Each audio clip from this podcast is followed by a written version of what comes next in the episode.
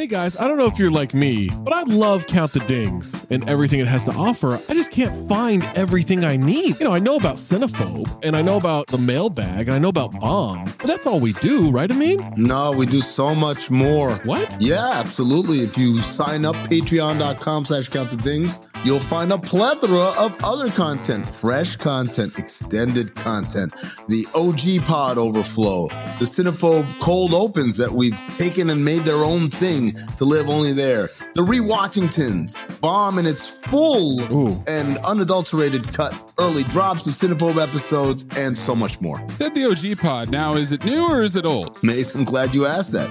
It is a new incarnation mm-hmm. of the old OG pod. Oh, So it's me, Zach, Trey, Waz, Tom, I love those guys. just like we always were. Going back to the True Hoop days, mm-hmm. we're recreating that magic, recapturing it, and putting it back out. We're talking hoops, we're talking pop culture, and most importantly, we're talking for 40 minutes for free, mm-hmm. but then another specific Patreon exclusive segment for every one of those episodes. Funny enough about that OG pod, you're getting Tom and Trey on Mondays. You're getting me and Waz, aka Zosny, on Wednesdays. Amin's floating in between. I'm a floater. You never know when you're going to get Amin in those, so you got to listen to them all. And what if I'm not sure what Maze looks like? Because I've always thought he's a fat man with a fedora. He's got a weird voice. How can I see for myself what this Maze character actually looks like? It's crazy you don't know the answer to this hmm. because it's the Cinephobe Pod YouTube page. What? The CT5s on the Cinephobe Pod YouTube page, you can look at all of us. You can get all the OG pods on YouTube too, at Count the Dings One on YouTube, at Cinephobe Pod on YouTube, patreon.com slash Count the Dings gets you everything all in one feed. You can link it to your Spotify. And now enjoy the show. Mom deserves the best, and there's no better place to shop for Mother's Day than Whole Foods Market. They're your destination for unbeatable savings, from premium gifts to show-stopping flowers and irresistible desserts. Start by saving 33% with Prime on all body care and candles. Then get a 15-stem bunch of tulips for just $9.99 each with Prime. Round out Mom's menu with festive rosé, irresistible berry chantilly cake, and more special treats. Come celebrate Mother's Day at Whole Foods Market. Another day is here, and you're ready for it. What to wear? Check. Breakfast, lunch, and dinner? Check. Planning for what's next and how to save for it? That's where Bank of America can help. For your financial to-dos, Bank of America has experts ready to help get you closer to your goals. Get started at one of our local financial centers or 24-7 in our mobile banking app. Find a location near you at bankofamerica.com slash talk to us. What would you like the power to do? Mobile banking requires downloading the app and is only available for select devices. Message and data rates may apply. Bank of America and a member FDIC. Tom, are you ready to go global? Kevin, I was born ready. As someone who used to live in Brazil, as someone who uh, you know, lives in the the international culinary capital of the world, Charlotte, North Carolina, I can't wait for season 20 Top Chef. Global All-Stars. Let's go, Kevin.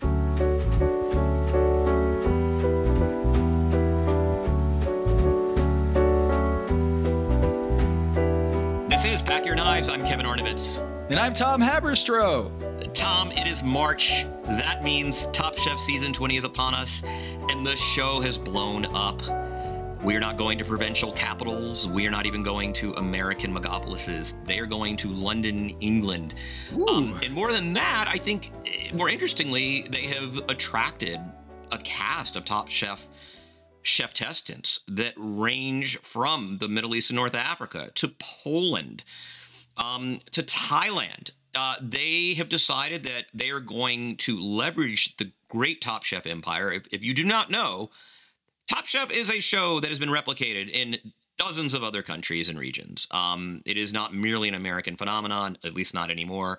And what the show has decided to do, and what Pack Your Knives is going to chronicle, is a whole menagerie of chefs who come from all kinds of culinary, linguistic, and um, global traditions. And Tom, it's kind of a really it's a it's a it's a new thing for the show. It is. It is. And uh, they're going to start out in London. And then for the grand finale, they're going to go to Paris, um, which, Which I've never an been.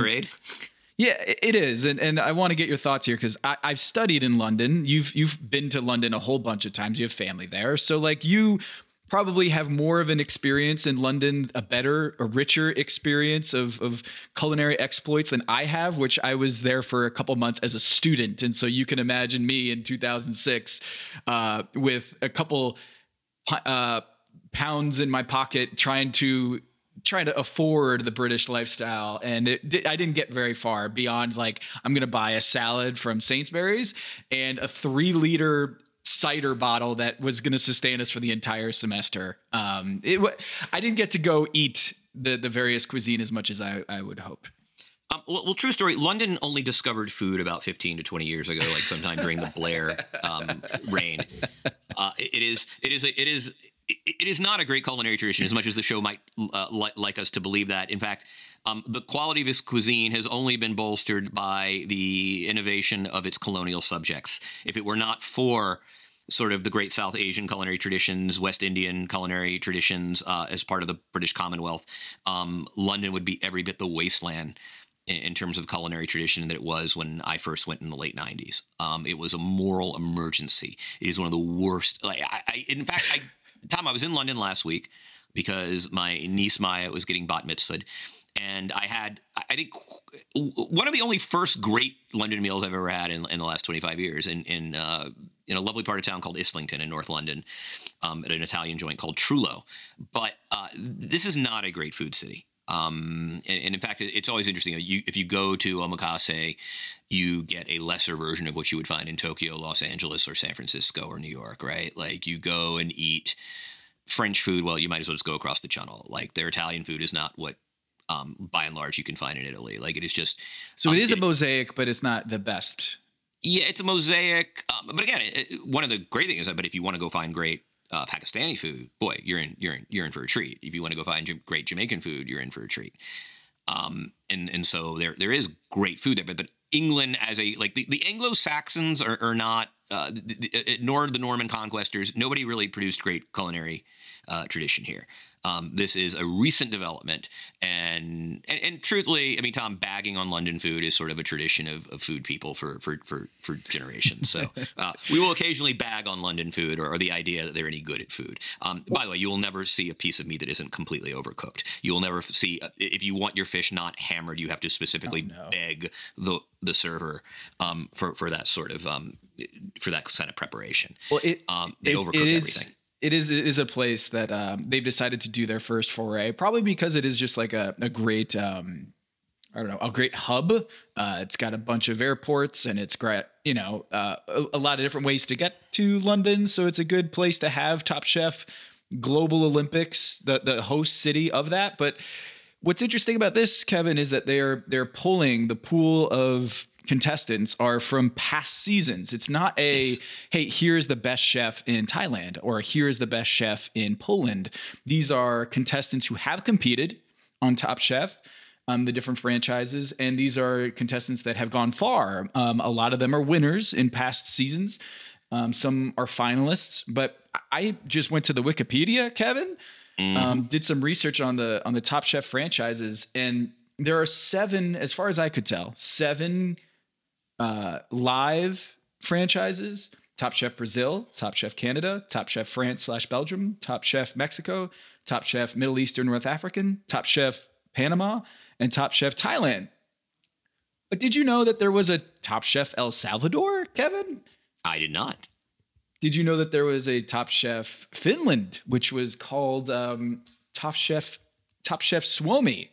We've had we've had top chef there's been like 20 plus different top chefs. So we've had um, a lot of different forays into the top chef dominion. We got romania uh, in 2012 they did they had a short-lived top chef romania and it's just it's kind of interesting to see a lot of these shows started taking place in 2012 2013 um, and then some of them came about in 2016. So it does kind of you're almost seeing like the the uh I don't know, like the genealogy of Top Chef is there's like these waves of when they decide to, you know, expand the empire. Yeah, I'm actually looking at the Top Chef Finland, which is uh, the Suomi, and boy, was that a competitive season. The top two players each had like two wins, three highs.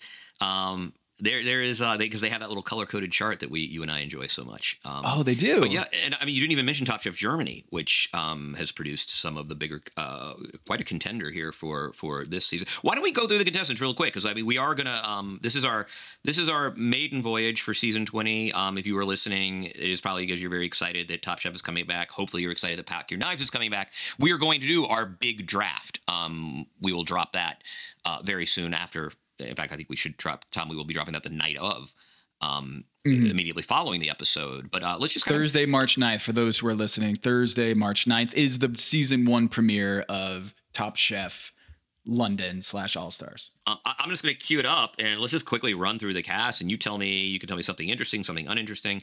Um, quick impressions. We're going to go in alphabetical order. Samuel Albert. Okay, the so winner of Top yeah. Chef season ten France. South, they've had ten seasons at least uh, in France. So, um, in France, obviously being, I mean, hey, I mean, uh, if you're if you're if you're a Top Chef France winner, that means you are as good as anybody, right? Yeah, so let's run through these quickly. Um, we've got uh, Samuel, Samuel, Samuel. I don't know how to pronounce it in French, um, but Samuel has uh, a restaurant in his own family's house, which is really cool. In Soucelles, I'm gonna, again, I'm going to butcher all of these words and names this this season, so just get ready, buckle in. Um, which is in like a little township within a, a larger city of 5,000 people. So this is um, he's not a small town chef though. He is a guy who's trained under Joel Robuchon in Monaco and London. He worked all over the globe in Australia, uh, Switzerland, Shanghai, and Kevin because he won Top Chef season ten. Uh, Belgium uh, slash France. He won the Order of the Belgian Crown. I, is he now a prince or something? What does that mean, Kevin? If you're if you win the Order of the Belgian Crown, I mean, I guess like, like King Leopold, it means that like they assign you to Congo or something. I, I don't know. like I, um, I I'd forgotten that Belgium had a crown um, until quite recently, but that seems like a really big deal.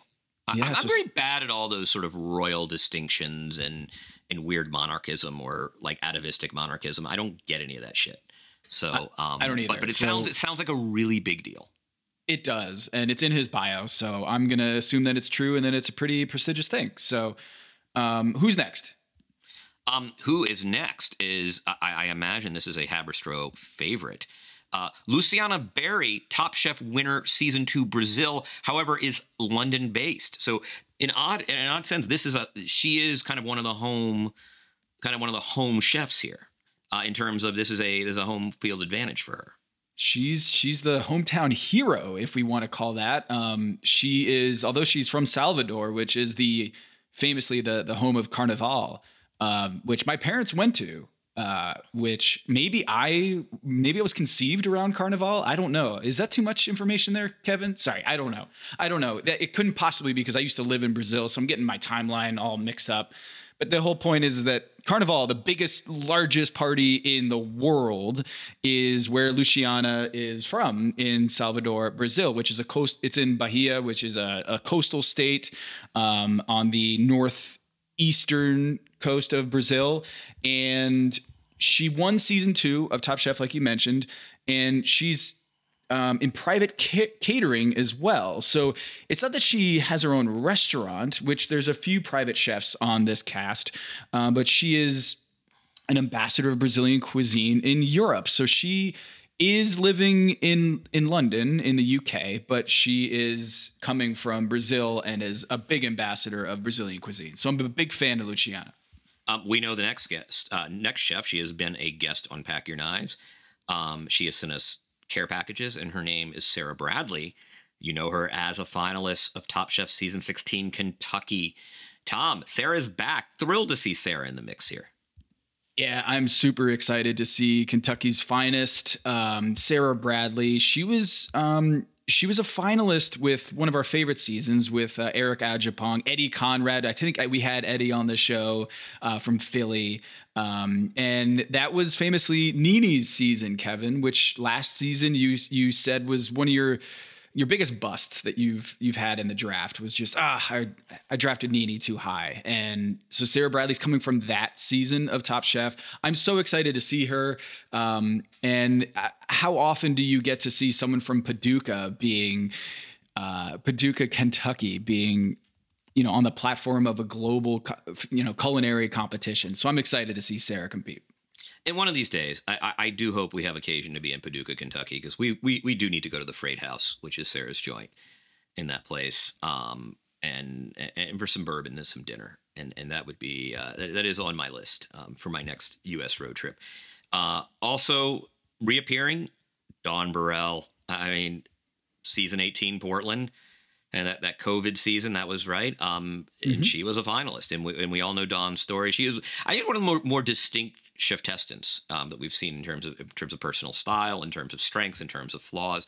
Um, she she is is much discussed, uh, fascinating player in the competition. Literally a player, an athlete, uh, Olympian turned sh- chef. And so when I heard about this, Kevin, that they were doing a global competition of, of top chef finalists and winners from around the world, I was hoping Dawn was going to be a part of this because come on, you have, a, you have an Olympian track and field athlete in the fraternity sorority of the Top Chef, we would love to see Dawn competing on the global stage once again. And she is. Um, she is here. And we kind of saw last season she was part of um, the guest judges. So not only did she compete in season 18, uh, as a finalist, she was also kind of on TV in a bunch of roles in last season. So her trajectory, uh, well deserved uh, as as fast as we've seen on Top Chef. So she had, of course, Kevin. Um, you well know because I drafted her and then traded her to your team. She has some time management issues, and we're just hoping that she she fixes all those for this season while she she goes to the to London. Hello, listener. Guess who's back? It's me, Anthony Mays, your favorite butcher turned podcast producer, and I'm here to talk to you about ButcherBox. ButcherBox is the most convenient way to get high quality meat and seafood that you can trust delivered straight to your doorstep, free shipping, vacuum sealed packaging. It's ready to go right then. It's ready to pop in the freezer. You get exclusive member deals and a variety of high quality cuts at an amazing value. Going to the grocery store can be a huge pain. You're usually in a rush at an inconvenient time. You're waiting in line at the meat counter. You're taking a number. Maybe this place doesn't have a number. You're jostling with fellow customers. You're trying to get that ribeye that you want or that nice piece of salmon. Maybe the butcher that you're dealing with has a bad attitude or something. I don't know. That was never me, I promise, but maybe it happens. ButcherBox takes all of that out of the picture. You are always prepared with meat and seafood in the freezer, and you're not going to find quality for this price anywhere else other than ButcherBox. So sign up at butcherbox.com slash dings, D-I-N-G-S, and get our special deal. ButcherBox is offering our listeners a free for a year offer plus an additional $20 off. You can choose salmon, chicken breast, or steak tips free in every order for a year. Sign up today at butcherbox.com slash dings and use code DINGS, D-I-N-G-S to choose your free for a year offer plus get $20 off your first order. Um, Jordanian Ali Ghazawi was the winner of Top Chef Middle East North Africa season three, Lebanon.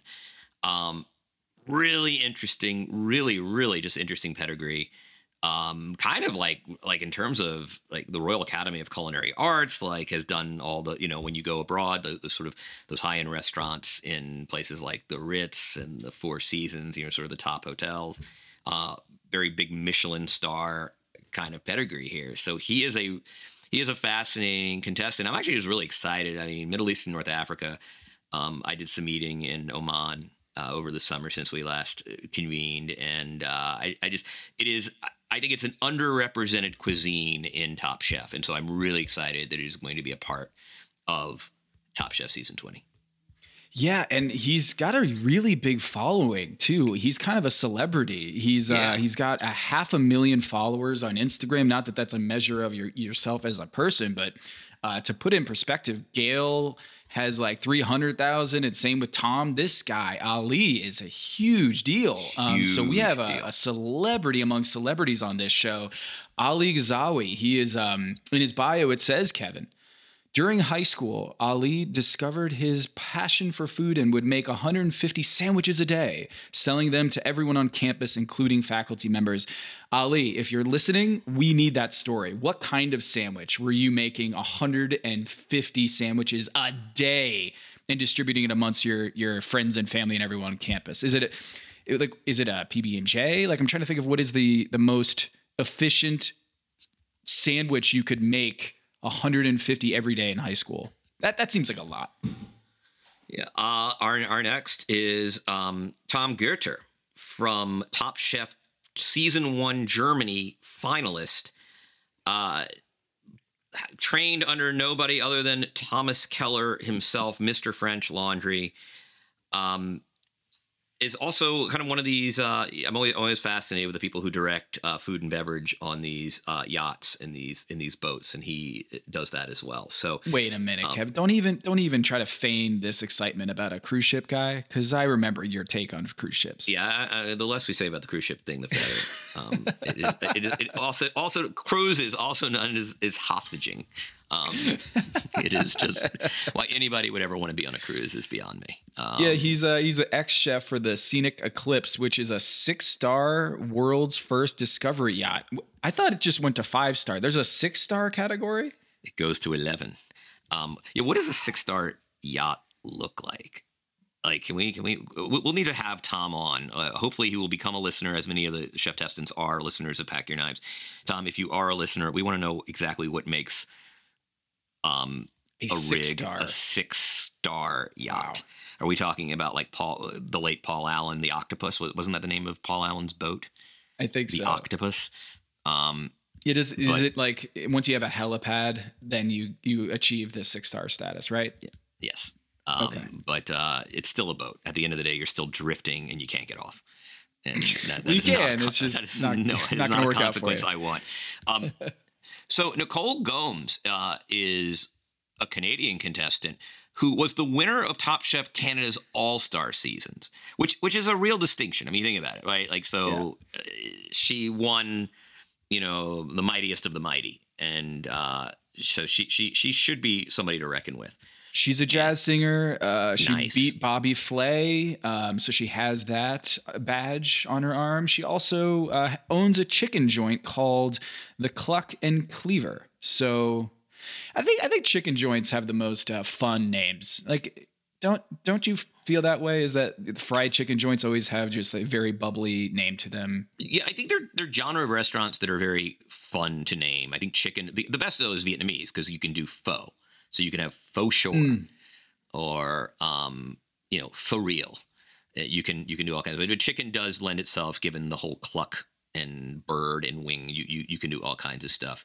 Uh, when it comes to the the nomenclature of chicken joints, I'm looking at her menu. They got the rotisserie. She got the crispy fried chicken. This is a this is a very very smart utilitarian thing, and they also do biscuits. Now I don't know what we think of biscuits in places like Calgary, Alberta. Um, there are people who grew up in our region who who Do they who- rise? Like, do the biscuits in Calgary rise? That's the just- question, right? Like, but you know, it? but Calgary's kind of a country town in, in many ways, though. I mean, it's a city, but it is like it is. It's the rodeo capital of North America, arguably. So, um, you know, it, it- though it is north of the border, it has some real kind of, uh, you know, has, has, has some cred in that in that department. Uh, Victoire uh, Gouloubi is the Top Chef season two Italy finalist. Um, she's also a native of Brazzaville, which I believe is that also where um, Serge Ibaka is from.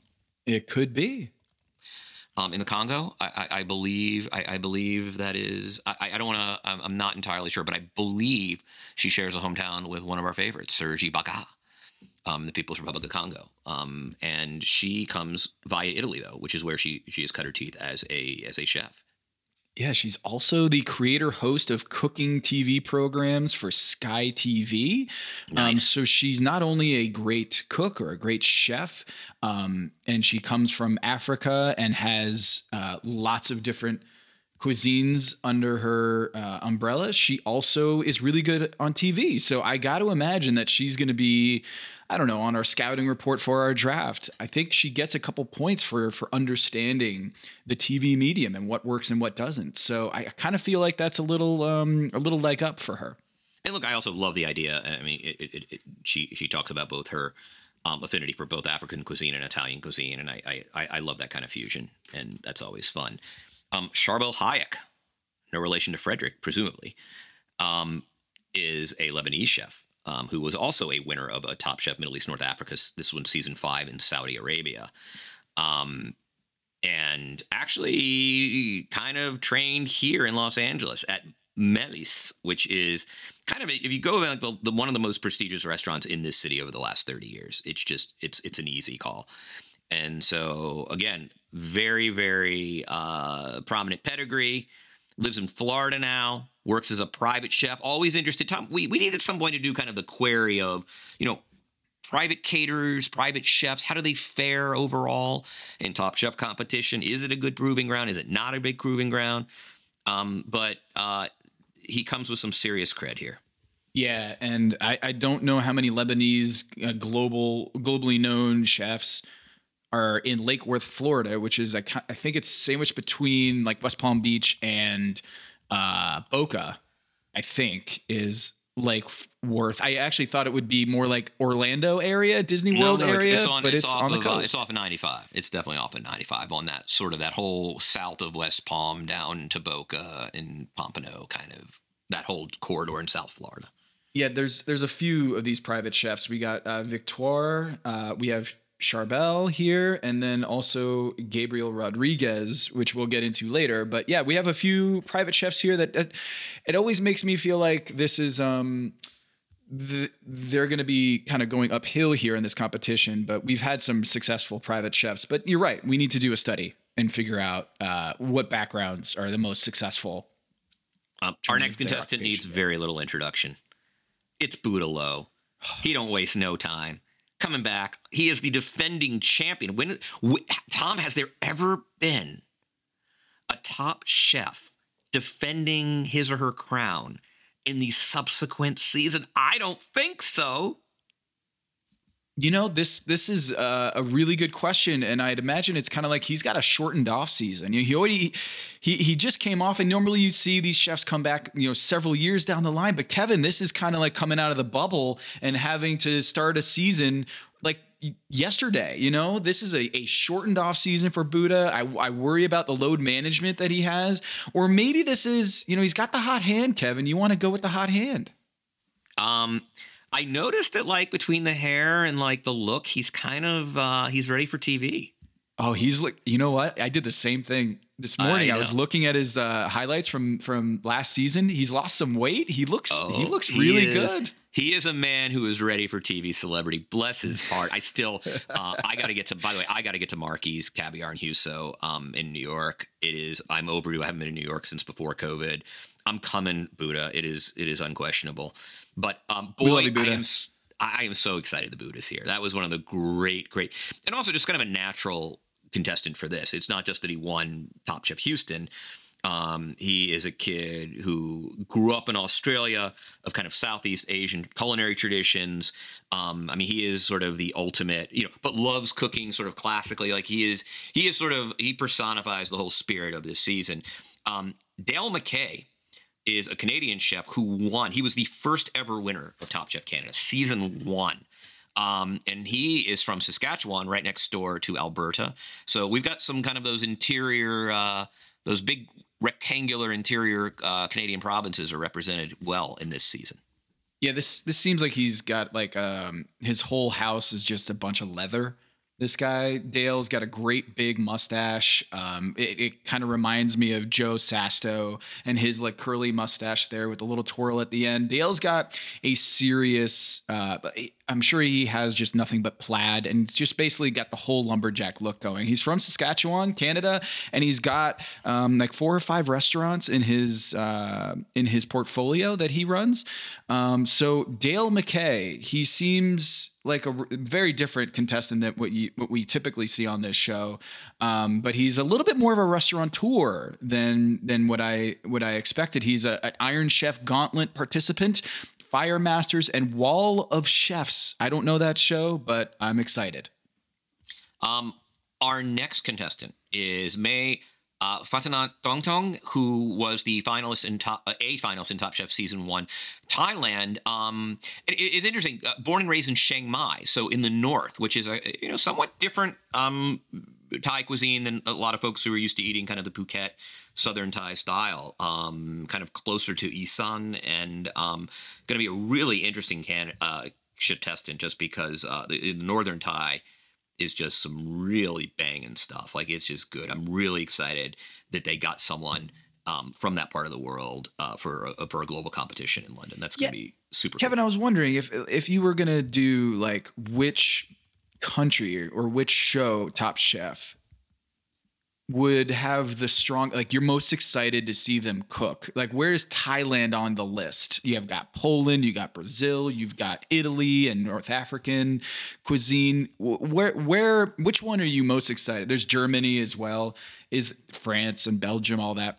Is there is there a top chef franchise winner or finalist in this competition that ooh i can't wait to see what they cook up? Um, well, I will say, as, as, as a person of Polish descent, um, theoretically, uh, I, I am not excited to see Polish culinary cuisine because it's all beige.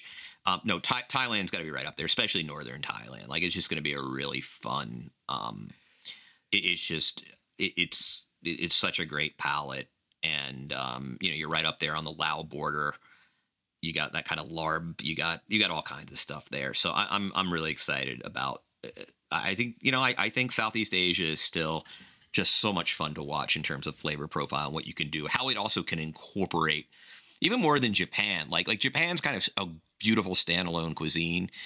Um, what makes Thailand and Thai food so fun is just how versatile and easy. Like you can incorporate other culinary traditions in Thai food and vice versa. And I think that's really, I, I just, I'm really excited they found someone um, from Top Chef Thailand. Yeah, and it reminds me of um, uh, Jamie Chef Jamie Tran from uh, I think it was Portland, who uh, has that Las Vegas restaurant Black Sheep, um, who did very well on this show. She was the one who kind of like. Um, was like the ventriloquist who would have make all the sounds on the on Top Chef. So uh, definitely a strong pedigree on this show. So I'm excited. I'm excited to see uh, May compete on this season. Um, Begoña Rodrigo is the winner of Top Chef Season 1 Spain. Owns a restaurant people love in Valencia called La Salita, which, by the way, you can only get a reservation. You know the l- earliest time you can get a reservation, even on a Monday night? This is Um, the funny um, thing about eating out in Spain, Tom. Eight o'clock. You want to eat at seven thirty? No, we're not open yet. This was uh, this was my great revelation about eating out in, in Spain um, uh, when I was there with Eric in 2019. Is it was like oh, all they have is nine o'clock. No, no, no. The place just opens at nine. Um, so Begoña is got a Michelin star to her name. Um, she's she she is if you're if you're kind of doing the badass rankings in the roster here, she is I think at the top of the heap. Oh yeah, she's the only one, as far as I can tell, that has a Michelin star to her name. Um, and also, it's a cool story. She studied in industrial engineering and left for Amsterdam um, at a young age, and then decided while she was in Amsterdam, like I want to be a chef, and then rose from there to having a Michelin star. So, um, Begoña, she is, as as far as I can tell, the most. Uh, uh, acclaimed of any of the restaurant, uh, the the chefs on this season. Uh, a big juggernaut going into this season for sure. Uh, we have Gabri Rodriguez, who won Top Chef season two Mexico, now lives in Madrid. Um, cut his teeth in Mazatlan in sort of the fine dining scene there uh, in that large Mexican city. And uh, yeah, so Mexico is represented. Yeah, he now lives in Madrid. Um, he's a private chef, so another one of the private chefs here on the show. Um, he won season two of Top Chef Mexico. Uh, so I think it's been a while since he since season two Top Chef Mexico. I'm just guessing. I gotta Um, imagine, yeah. But yeah, uh, excited to have Gabri on the show and see what these private chefs do in the competition. So, um, finally, Amar Santana, whose restaurant I just ate at less than two weeks ago. Um, Oh, you did. Yes, uh, down in South Coast uh, Plaza, down in Costa Mesa, because uh, Eric and I were going to see. It's where we like to go. We like to go to his restaurant before we see plays at the South Coast Rep. So we kind of make an evening of it. Um, Eric is a particular fan at Vaca. There's a little less for me to eat there now that I'm not eating Vaca, but um, yeah, it is. Uh, that is. Uh, we just ate there two weeks ago, and it is it is really really good. Um, Vaca does a great job. Uh, even though I couldn't eat most of the menu, I, I, I my scallops were wonderful. Um, we saw Appropriate, um, which was the Obie Award play from Branden Jacobs Je- uh, Jenkins, and we had a lovely dinner beforehand, courtesy of Amar Yeah. at Vaca. Amar has been in the Top Chef, uh, you know, rotation for quite a while, and now he's getting back into the competition. So that's exciting. He's always just a happy guy. He just always got a f- smile on his face, very positive light on the show. So I'm excited to see Amar compete, and I don't want to skip over Pe- oh, Kevin. I, I, you're right. I did. I missed. I missed Sylvia. Celia, who's uh, born and raised in Poland, and she runs her own cooking school called Cookshi. Um, and she was trained at a Gordon Ramsay restaurant. She's a teacher um, of of culinary, and she occasionally is a private chef. But basically, she runs Cookshi, which is really cool. Right. She is way on the Ukrainian border there in Lublin, um, not far, probably not more than 25 miles. Uh, I, I, I suspect, I, I hope we will see a pierogi. Uh, as somebody who inha- uh, shares a home with a Pittsburgher, I, I hope we do see some pierogi action. I'd be very disappointed if Celia does not treat us to pierogies at some point. Um, but she also won Top Chef Bowl, and she she's she is going to be, um, I, I think, a force to be reckoned with. So, uh, and also just a great. I mean, let's get the Eastern European culinary tradition for all of its failings. God damn it, let's just do it anyway. Um, we we do want. We, we do. I, I, I mean, I, I'm going to rag on British food. I'm going to rag on Eastern European food. Um, that that is kind of my way. So, um, but that's that's the list. 16 chefs. We're going to draft them, Tom. Uh, on uh, we will be dropping our draft. What you said, March 9th, Thursday, right after the premiere of the season, and um, these will be our 16. So get your board going, man. Yeah, I've got I've got it. I'm already I'm already taking notes on what you've said about the chefs here. Um, so that I can kind of create not only my big board, but also Kevin's big board. So I'm studying up here. Uh, I know that you've already I don't know whether you're trying to play me, where you're trying to show your hand, but trying to throw me off um, a little bit with the whole Poland hate and all that, um, Eastern European and British cuisine hate. I'm, I'm trying to trying to discern whether this is an actual front or not. But basically, we have seven North American chefs, four from the U.S. Uh, Buddha Lo, Sara Bradley, Amar Santana, Dawn Burrell. Um, those are the four contestants from Top Chef America, um, the flagship program, and then we have two from Top Chef Canada, uh, one from Mexico. We have five from Europe. So we got France, Germany, Italy, Spain, Poland, also the Middle East, North Africa with Ali and Charbel. We've got one in Thailand, May, and one from South America, Brazil, Luciana. So a really good mix here. Um, e- 11 show different shows from around the world and uh, i'm excited and kevin you know we we've lamented a little bit on this show that the stakes don't feel so high with uh, all these established already known chefs on top chef a diversion from what the the humble beginnings of Top Chef used to be about is the the scrappy, hungry young chef who wants to hit the big stage. We're not getting that this season, but I do think that this is going to be fun to watch. Not just the the different chefs interacting with their food, but also the language barriers, the cultural barriers, all of it in a kitchen, and it's going to be really fun and interesting to watch. Really excited. Download our draft on March 9th, right after you finish watching Top Chef season 20 premiere. Um, and Tom, I got to go to work. I, I got to scout. I got to make some calls. I got to watch some film. Uh, I, I got to get going because because I, I am I, I'm on a roll. I finally I think have figured out how to identify this talent, and and I I, I just um I'm, I'm looking to have a good draft. Yeah, you got to make up for your number one overall pick last year, Robert, who flamed Oy. out after four Yeah. episodes. For Tom Haberstroh, this is Kevin Arnovitz, and this is Pack Your Knives.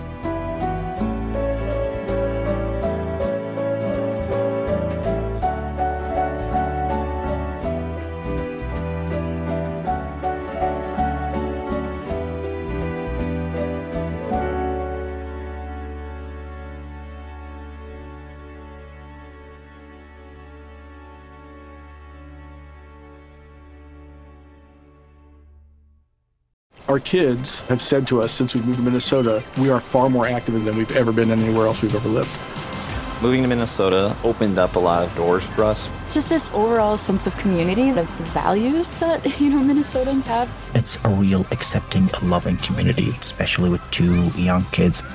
See what makes Minnesota the star of the North. New residents share why they love calling it home at exploreminnesota.com/live. Hey, have you ever used Cheapo Air? For years, and I really like it. With Cheapo Air, you can book online, use their app, or even over the phone. They've got great prices on over 500 airlines and millions of accommodations. They're my go to for travel planning. And if you join their Club Miles program, you can earn points to save on the cost of your travel. Book on the app, and you get double points. Sounds like it's time I tried Cheapo Air. Call Cheapo Air at 855-247-3279 or visit cheapoair.com slash podcast. Our kids have said to us since we moved to Minnesota, we are far more active than we've ever been anywhere else we've ever lived. Moving to Minnesota opened up a lot of doors for us. Just this overall sense of community, of values that you know Minnesotans have. It's a real accepting, loving community, especially with two young kids. See what makes Minnesota the star of the North. New residents share why they love calling it home at exploreminnesota.com/live. Hey, have you ever used Cheapo Air? For years, and I really like it. With Cheapo Air, you can book online, use their app, or even over the phone. They've got great prices on over 500 airlines and millions of accommodations. They're my go to for travel planning. And if you join their Club Miles program, you can earn points to save on the cost of your travel. Book on the app, and you get double points. Sounds like it's time I tried Cheapo Air. Call Cheapo Air at 855-247-3279 or visit cheapoair.com slash podcast. Our kids have said to us since we moved to Minnesota, we are far more active than we've ever been anywhere else we've ever lived. Moving to Minnesota opened up a lot of doors for us. Just this overall sense of community, the values that you know Minnesotans have. It's a real accepting, loving community, especially with two young kids. See what makes Minnesota the star of the North. New residents share why they love calling it home at exploreminnesota.com/live.